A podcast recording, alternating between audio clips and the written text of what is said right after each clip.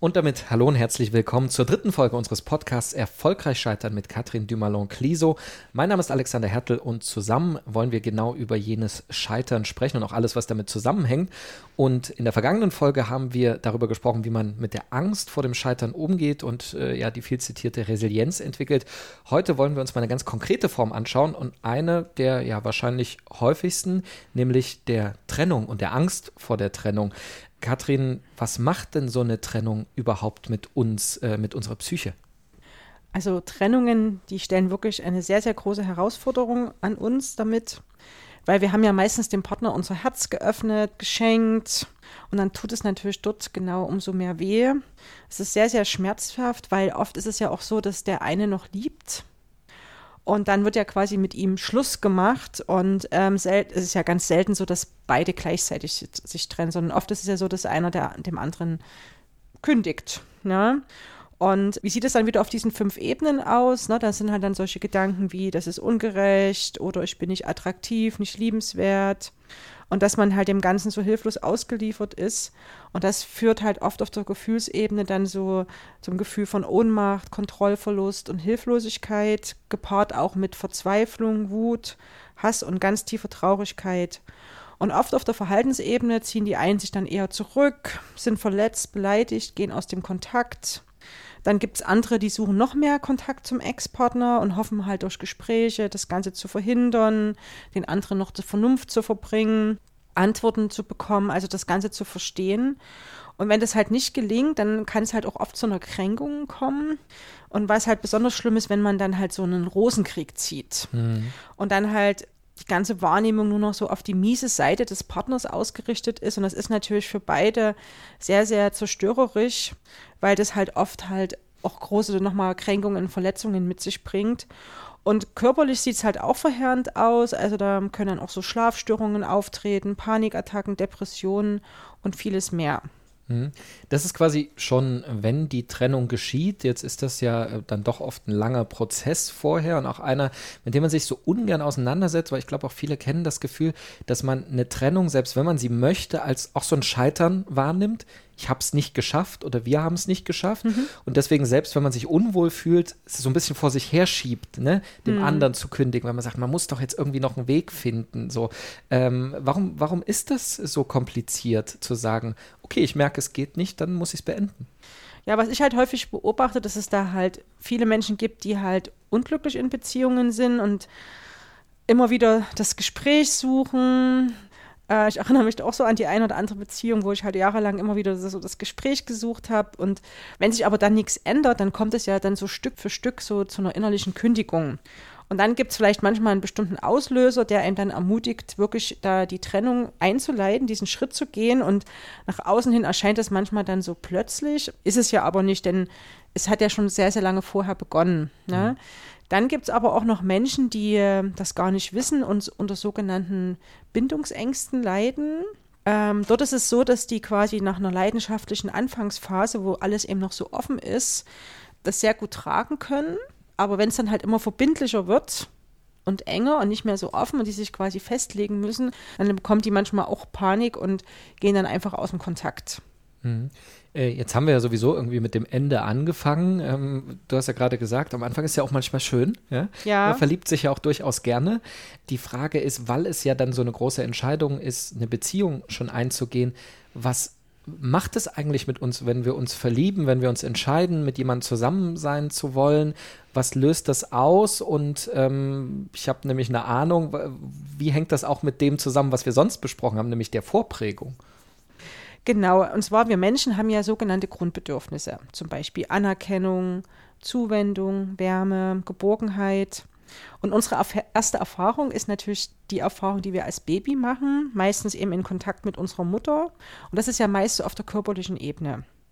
Und wo es halt um die Umarmung geht, wo wir dann die Wärme und Zuneigung spüren und auch über den Augenkontakt die Verbindung spüren. Und wenn dort diese Bedürfnisse nicht ausreichend gestillt werden, weil zum Beispiel die Mutter mit sich zu tun hat, überfordert ist, ähm, dann kann es natürlich passieren, dass diese Bedürfnisse nicht ausreichend gestillt werden. Und dann passiert es halt im Erwachsenenleben, dass wir quasi ganz enge Beziehung immer wieder eingehen und, und uns gar nicht bewusst ist, dass wir eigentlich immer auf der Suche sind, diese Bedürfnisse noch zu stillen. Mhm.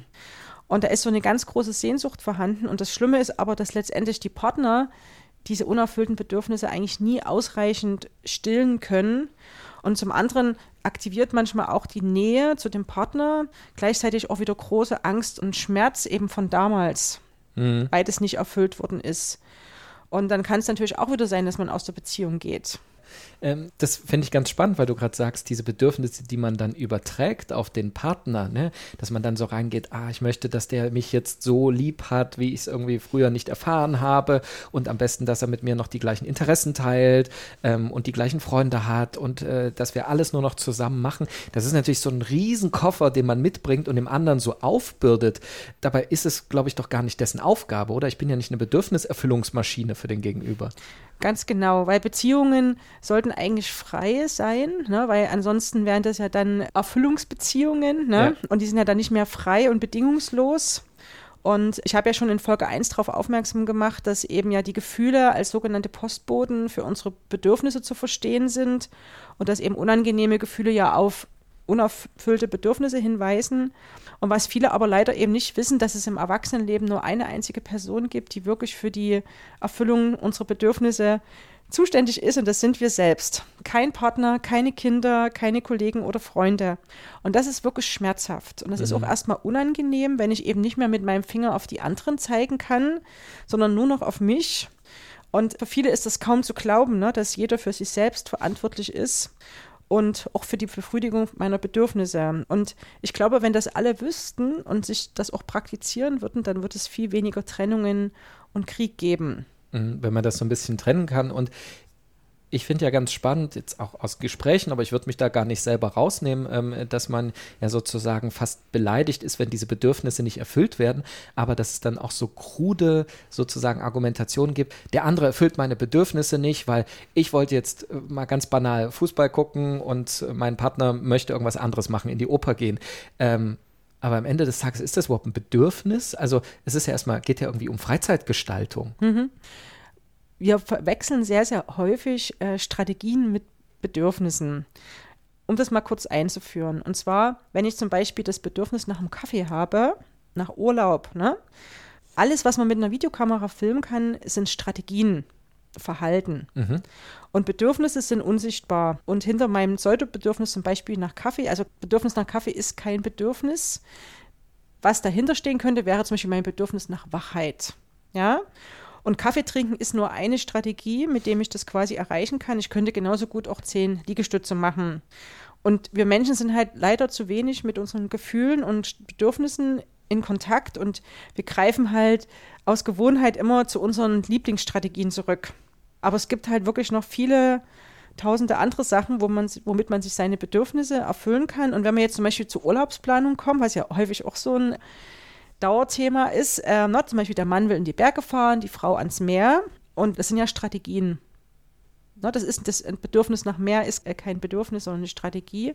Und wenn man dann mal die Leute instruiert, mal innezuhalten und zu gucken, was steckt denn da eigentlich für ein Bedürfnis dahinter? Warum, was erfülle ich mir mit mehr? Ne, zum Beispiel Ruhe, Weitblick, Gesundheit, Entspannen. Ne? Und wenn das beide Partner mal machen, dann finden sich häufig gemeinsame Bedürfnisse. Ne?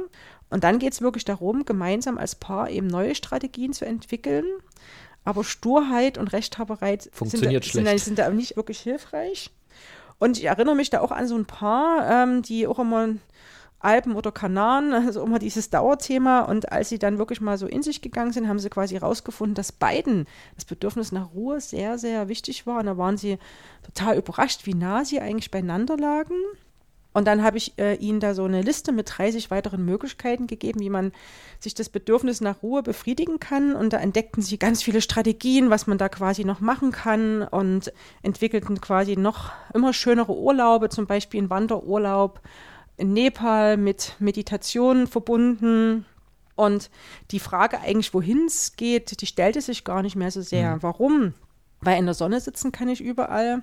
Sterne betrachten auch, sich sportlich betätigen auch. Und man sollte da halt wirklich dann kreativ sein und immer wieder neue Sachen entwickeln. Hm. Jetzt ist ja dieses Urlaubsbeispiel oder auch das Kaffeebeispiel, das du eben hattest, relativ offensichtlich, ähm, mhm. Wo man auch unterscheiden kann, was ist eben Strategie und was Bedürfnis. Ich habe jetzt das Gefühl, das ist nicht immer so einfach, diese beiden trennungsscharf mhm. auseinanderzuhalten. Gibt es dafür irgendwie ja so äh, Bausteine, die man nutzen kann oder so, so Perspektivpunkte, dass man sagt, ah, Moment, jetzt rede ich mhm. eigentlich schon wieder über Strategie und nenne es Bedürfnis? Also ich selber bin darauf aufmerksam geworden in den Kursen und Büchern zur gewaltfreien Kommunikation nach Marshall B. Rosenberg. Und besonders hilfreich war für mich das Buch von der Gelinde Ruth Fritsch, das nennt sich Praktische Selbstempathie. Dort wird man halt so schön reingeführt, was ist ein Bedürfnis, was ist ein Gefühl. Und dort findet man eben auch diese Listen mit verschiedenen Strategien und vieles mehr, wo man halt lernt, das eine von anderen zu unterscheiden. Und in Folge 1 habe ich euch ja auch schon am Ende eine Übung vorgestellt, wie man quasi hinter seinen Gefühlen die dahinterliegenden äh, Bedürfnisse herausfinden kann. Und wie gesagt, wenn man sich unsicher ist, dann sollte man sich quasi immer die Frage stellen, kann ich das mit der Videokamera filmen? Und wenn man das nicht filmen kann, na, dann ist es quasi ein Bedürfnis, weil nämlich zum Beispiel Nähe, Wachheit, Sicherheit ist ja nicht sichtbar. Hm. Aber jemanden umarmen, das ist wieder sichtbar, das wäre dann schon wieder eine Strategie. Hm. Jetzt hast du gerade die gewaltfreie Kommunikation eingeführt. Vielleicht, damit man das nicht missversteht, sagt ja jeder, klar habe ich gewaltfreie Kommunikation. Ich hau meinem Gegenüber ja nicht auf die Nase, aber das ist, glaube ich, nicht gemeint, oder? Ganz genau. Äh, das ist noch viel mehr. Also es geht überhaupt erstmal darum, bevor ich fair zu anderen sein kann, muss ich ja auch und be beziehungsfördernd kommunizieren kann, muss ich überhaupt erstmal schauen, was fühle ich, was habe ich für Bedürfnisse. Und das hat ganz viel mit Selbstempathie zu tun. Sich also selbst wichtig nehmen, sich selbst ernst nehmen und vor allem mit sich selbst gewaltfrei umgehen. Weil nämlich unter Gewalt verstehen ja die meisten, wie du gerade schon sagtest, ne, jemanden anders körperlich auf die Nase zu hauen. Ja? Aber was viele nicht wissen, ist, dass jemanden beschimpfen oder runterputzen, dass es auch gewaltvoll ist mhm. und sogar noch schlimmer, weil es nämlich das Innere trifft. Und gewaltfreie Kommunikation bedeutet quasi eben bei sich zu bleiben, zu sagen, wie man fühlt, was einem wichtig ist. Man kann da auch einen Wunsch oder eine Bitte formulieren. Aber hier an der Stelle sagen die halt immer, der andere darf das auch ablehnen, wenn mhm. das sein Leben nicht bereichert oder verschönert. Und dann das dem Gegenüber auch nicht übel zu nehmen. Das wäre dann auch schon wieder gewaltfrei, dann zu sagen, okay, wenn das dir nicht entspricht, dann ist es halt okay, weil der andere muss nicht mir zuliebe meine Wünsche erfüllen und das sollte er auch nicht, weil das nicht beziehungsförderlich ist. Mhm. Jetzt äh, stelle ich mir vor, in einer idealen Welt, äh, ich identifiziere meine Bedürfnisse, bevor ich eine Beziehung eingehe und gucke, was möchte ich jetzt nur sozusagen dadurch ausgleichen, dass ich die eingehe, weil ich das vorher nicht gehabt habe. Dann kommuniziere ich gut mit meiner Partnerin oder meinem Partner, äh, natürlich gewaltfrei, unterscheide Bedürfnis, Strategie. Am Ende scheitert es trotzdem. Ja? Mhm. Kann ja passieren. Ähm, habe ich ja trotzdem fast alles richtig gemacht. Und dann nach drei Monaten fühle ich mich irgendwie nicht besser und denke mir so, Mensch, was ist die Lösung? Ich gehe doch zurück zu meinem Partner. Warum komme ich auf die Idee? Warum komme ich auf die Idee, dass das, wovor ich geflohen bin, eigentlich jetzt die Lösung ist? Naja, zum einen ist es halt schon auch die Macht der Gewohnheit, ne? Und ähm, wir haben ja schon auch immer so Schwierigkeiten, so unsere Komfortzone zu verlassen und ähm, uns in neue und unbekannte Gefilde äh, zu begeben. Und das hat derjenige jetzt ja drei Monate gemacht, aber mhm. irgendwie zieht es ihn dann halt doch wieder zurück. Ne? Und dann ist es ja auch manchmal so, dass man ja trotzdem irgendwie noch Gefühle hegt, den anderen noch lieb hat. Und es ist ja schon auch so, gerade wenn jemand schon so lange zusammen war, dass natürlich auch diese gemeinsame Zeit auch Verbindung schafft. Ich kann da jetzt auch nicht so eine ganz klare Antwort darauf geben, ob das gut ist oder nicht. Und das muss man auch von Fall zu Fall unterschiedlich betrachten. Aber was ich halt schon auch in meiner Praxis erlebe, dass es schon auch viele gibt, die sich halt so in unglücklichen Beziehungen aufhalten. Mhm. Und ähm, sei es der Kinder wegen, des finanziellen Statuses, der Unsicherheit. Da kann man ehrlich gesagt immer beliebig viele Gründe finden. Es ist oft keine gute Lösung. Und man muss sich halt immer bewusst machen, wenn ich mich trenne, gewinne ich was, aber ich tue gleichzeitig auch immer etwas verlieren. Also nur dazu gewinnen geht irgendwie nicht. Und ähm, da fällt mir zum Beispiel auch ein Beispiel ein. Da war ein Patient, der also jahrelang unglücklich in einer Beziehung war, sich nicht trennen wollte, ähm, weil man das halt nicht macht. Das entsprach halt nicht seinem Bild. Und er hat sich quasi immer in der Beziehung untergeordnet und hat halt dann so Panikattacken in Kauf nehmen müssen. Mhm. Und leider starb seine Frau völlig unerwartet. Und auf einmal war erstmal so ein Freiheitsgefühl, weil er konnte jetzt wieder so Dinge leben, die er in einer Beziehung nicht ausleben konnte, hat halt ganz viele Freunde besucht, laute Musik angehört, ähm, ist dann auch umgezogen, ist viel gereist. Jetzt war das aber so, dass seine Frau in der Beziehung immer so die Macherin war, die Dinge organisiert hat, ähm, Verantwortung übernommen hat und so ein Stück weit auch sein Defizit kompensiert hat. Und nach der anfänglichen Euphorie stand er nämlich dann wieder genau an der Stelle wie vor der Beziehung da, wo er schon damals nicht gut in der Lage war, seine eigenen Bedürfnisse wahrzunehmen und sich eben auch selbstverantwortlich äh, dafür einzusetzen und seine Ängste abzubauen. Und was wir dann in der Therapie peu à peu gemacht haben, ist eben, dass er wirklich lernte, nun die Verantwortung für sich selbst zu übernehmen, eigene Entscheidungen zu treffen und sich eben auch zu erlauben, daneben liegen zu dürfen. Also es ging darum, fehlertoleranter zu werden. Mhm. Also am Ende, du hast es, glaube ich, ja irgendwie schon vorhin gesagt, hat es ja immer was mit uns selber zu tun. Mhm. Ne? Und auch die Arbeit daran. Weil wir wollen es ja immer ins Positive drehen, wir wollen ja immer sagen, was kann man besser machen, nicht mhm. nur die Probleme analysieren. Daraus resultierend jetzt sozusagen die Frage, wie machen wir das denn, eine Trennung gut zu verarbeiten und ähm, besser zu werden, darin äh, unsere Bedürfnisse zu verstehen, uns beim nächsten Mal besser zu machen? Bevor es darum geht, ist beim nächsten Mal was besser zu machen, geht es erstmal darum, dass man überhaupt erstmal wahrnehmen muss, eine Trennung, da hat man ja jemanden verloren. Und das kann man schon auch mit einem Trauerprozess gleichsetzen. Also da gibt es halt auch wieder diese verschiedenen Phasen, die sich halt abwechselnd und äh, meistens sind es fünf. Es beginnt halt meistens erstmal mit einer Phase, das nicht wahrhaben wollen, dass derjenige sich jetzt wirklich getrennt hat, nicht realisieren, was da los ist auch die Gefühle zu verdrängen, sich ablenken. Ne? Meisten gehen dann erstmal auf die Piste, ne? lassen es erstmal krachen, um uns zu schützen. Man läuft erstmal wie so ein Roboter durch die Gegend, der nichts spürt. Dann irgendwann, wenn man das so ein bisschen realisiert, was da jetzt, dass das jetzt wirklich ist, ne, dann kommen wir in Phase 2, wo dann so die Gefühle hochkommen, insbesondere die Wut. Wir produzieren das alles auf die oder den Ex, die anderen Personen, auf uns oder auf die Welt. Und wir holen dann so alles hoch, was uns schon immer an ihr oder an ihm gestört hat und suchen die Fehler bei ihm oder eben auch bei uns. Also wenn man sich dann zu sehr ähm, bemitleidet und in so ein Schuldgefühl reinbegibt. Und in dieser Phase ist es wichtig, diese Wut zu fühlen und auszudrücken. Jedoch ist es wenig sinnvoll, die an anderen auszulassen. Also was man dann manchmal so hört und liest, dass man dann irgendwie das Auto demoliert wird von dem neuen Partner. Ähm, meine Empfehlung ist an der Stelle, die Wut in Bildern und Gedanken, also in der Fantasie sich vorzustellen, was man am liebsten machen würde, aber es nicht real ausführen. Also diese Imagination, diese Vorstellungen, da kann man sich tatsächlich auch mal vorstellen, dass man dem anderen eben mal zusammenschlägt. Also in der Fantasie ist das hm. wirklich gut und mhm. es ist ein, wirklich ein guter Ausgang für die Wut. Also es setzt sich sehr, sehr häufig in der Therapie ein, solche Imaginationsübungen und die Leute sagen immer, oh, jetzt fühlt sich irgendwie leicht, jetzt ist die Wut raus. Ja, und da, da muss man aber nicht draußen zuschlagen. Das, das, das ist nicht wirklich hilfreich. Dann kommen wir bestenfalls in Phase 3, wo wir wieder klarer sehen, vielleicht auch verstehen, was zum Ende der Beziehung geführt hat. Dann gehen manche nochmal zum Ex-Partner zurück und hoffen noch auf eine zweite Chance. Wenn das gelingt, dann ist es erstmal alles wieder gut. Wenn nicht, dann folgt meistens dann die Phase 4 der Traurigkeit bis hin zu depressiven Stimmungen. Also in dieser Phase, das will ich hier mal vorwegnehmen, ist es völlig normal, wenn man keinen Appetit hat, Schlafprobleme hat, kein Interesse oder Antrieb hat. Das ist keine Depression, das ist eine völlig normale Reaktion auf einen Verlust. Mhm. Das darf sein. Und hier ist es wichtig, sich nicht zurückzuziehen, sondern Kontakte mit wohlwollenden Personen suchen, Sport treiben, alle unnötigen Aufgaben erstmal verschieben und so gut wie möglich für sich zu sorgen. Und bestenfalls, wenn alles gut geht, dann kommt man in Phase 5 der Akzeptanz, dass die Beziehung beendet ist und dass das Leben weitergeht und wir erkennen, dass die Trennung einen Sinn hatte. Und da fällt mir das Lied ein von Selena Gomez, Lose You to Love Me, in dem sie singt, ich musste dich verlieren, um mich selbst zu finden.